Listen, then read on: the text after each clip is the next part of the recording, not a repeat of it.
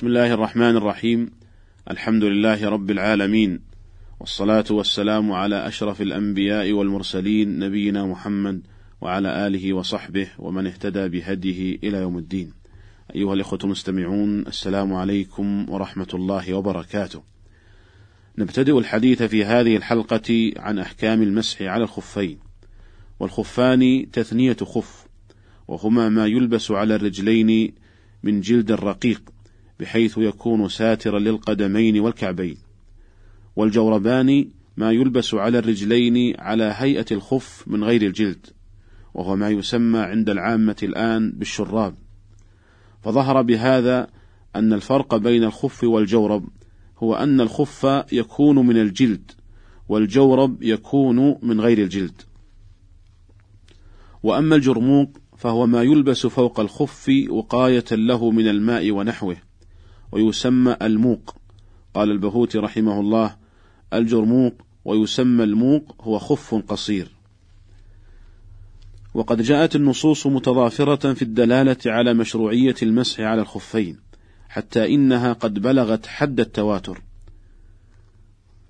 ويدل لذلك من القرآن قول الله عز وجل يا أيها الذين آمنوا إذا قمتم إلى الصلاة فاغسلوا وجوهكم وأيديكم إلى المرافق وامسحوا برؤوسكم وأرجلكم إلى الكعبين. وقرأ ابن كثير وأبو عمرو وحمزة وأرجلكم بكسر اللام. واستدل بها كثير من العلماء على مشروعية المسح على الخفين. قال القرطبي رحمه الله قيل إن الخفض في الرجلين إنما جاء مقيدا لمسحهما لكن إذا كان عليهما خفان وتلقينا هذا القيد من رسول الله صلى الله عليه وسلم إذ لم يصح عنه أنه مسح رجليه إلا وعليهما خفان فبين, فبين صلى الله عليه وسلم بفعله الحالة التي توصل فيها الرجل والحالة التي تمسح فيها وهذا حسن انتهى كلامه رحمه الله. ومن السنة قد وردت أحاديث كثيرة من قول النبي صلى الله عليه وسلم وفعله تدل على مشروعية المسح على الخفين وقد سبق أن أشرنا إلى أنها قد بلغت حد التواتر. وفي هذا يقول الناظم مما تواتر حديث من كذب ومن بنى لله بيتا واحتسب ورؤية شفاعة والحوض ومسح خفين وهذه بعض. قال الإمام أحمد رحمه الله ليس في قلبي من المسح شيء فيه أربعون حديثا عن النبي صلى الله عليه وسلم. أي ليس في قلبي أدنى شك بالجواز. وقال الحسن حدثني سبعون من أصحاب النبي صلى الله عليه وسلم أنه عليه الصلاة والسلام مسح على الخفين. ويشرع المسح على الجوربين قياسا على الخفين. وقد جاء في حديث المغيرة أن رسول الله صلى الله عليه وسلم توضأ ومسح على الجوربين والنعلين. أخرجه أبو داود والترمذي والنسائي وابن ماجه وأحمد وفي سنده مقال. لكن جاء في حديث ثوبان رضي الله عنه قال بعث رسول الله صلى الله عليه وسلم سرية فأصابهم البرد. فلما قدموا على النبي صلى الله عليه وسلم شكوا إليه ما أصابهم من البرد فأمرهم أن يمسحوا على العصائب والتساخين. أخرجه أبو داود وأحمد والحاكم بسند صحيح. والعصائب هي العمائم والتساخين هي كل ما يسخن به القدم من خف وجورب وغيرهما. قال شيخ الإسلام ابن تيمية رحمه الله يجوز المسح على الجوربين ففي السنة أن النبي صلى الله عليه وسلم مسح على جوربيه ونعليه. وهذا الحديث إذا لم يثبت فالقياس يقتضي ذلك فإن الفرق بين الجوربين والخفين إنما كون هذا من صوف وهذا من جلد. ومعلوم أن مثل هذا الفرق غير مؤثر في الشريعة فلا فرق بين أن يكون جلدا أو قطنا أو كتانا أو صوفا.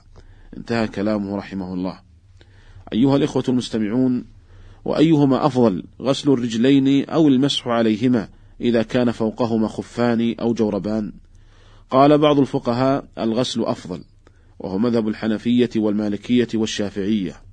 وقال آخرون بل المسح أفضل وهو من مفردات مذهب الحنابلة.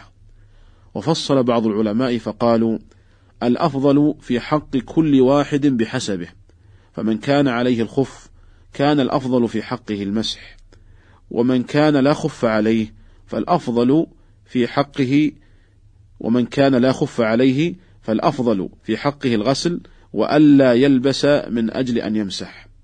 وهذا هو اختيار شيخ الإسلام ابن تيمية وابن القيم رحمهم الله تعالى.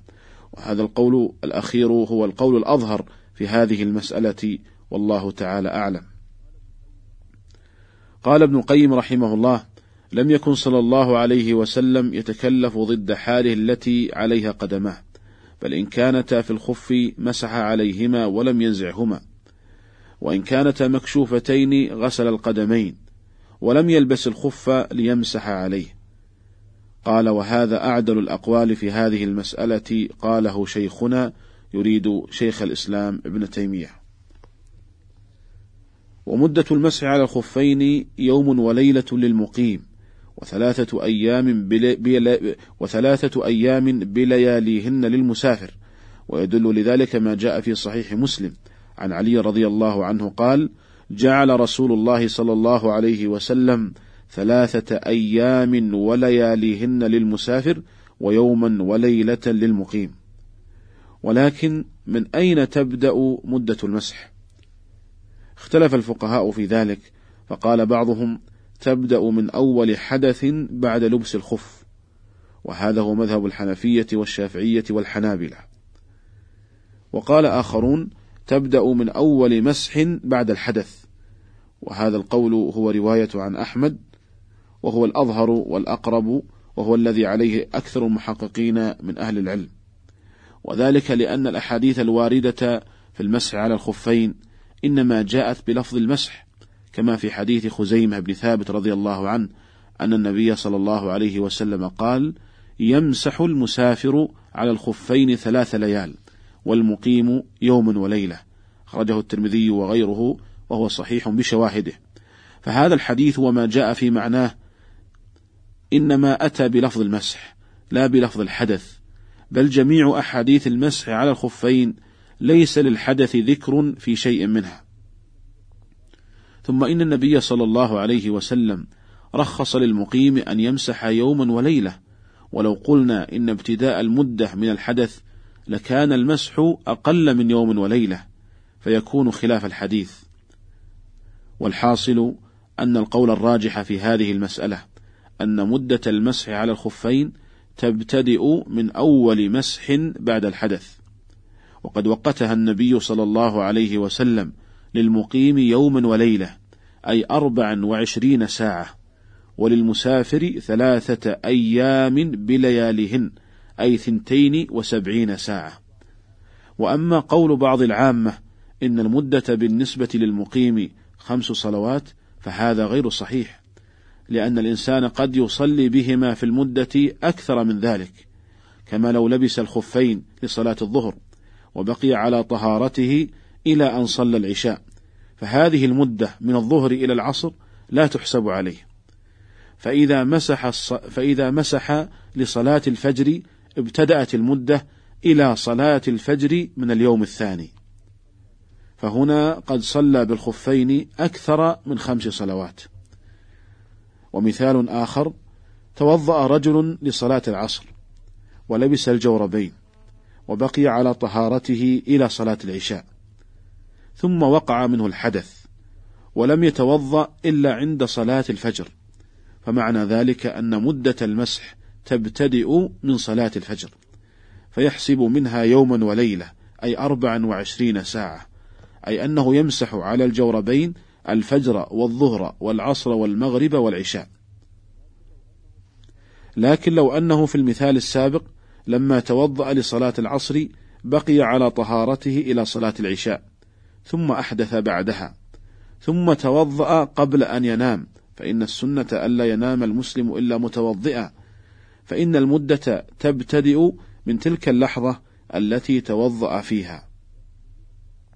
فيحسب من تلك الساعة أربعا وعشرين ساعة يوما وليلة. والحاصل أيها الإخوة أن المدة تبتدئ من أول مرة يمسح فيها على الجوربين بعدما أحدث وهو لابس لهما. أيها الإخوة المستمعون نستكمل الحديث عن بقية أحكام المسح على الخفين في الحلقة القادمة إن شاء الله تعالى. والسلام عليكم ورحمة الله وبركاته.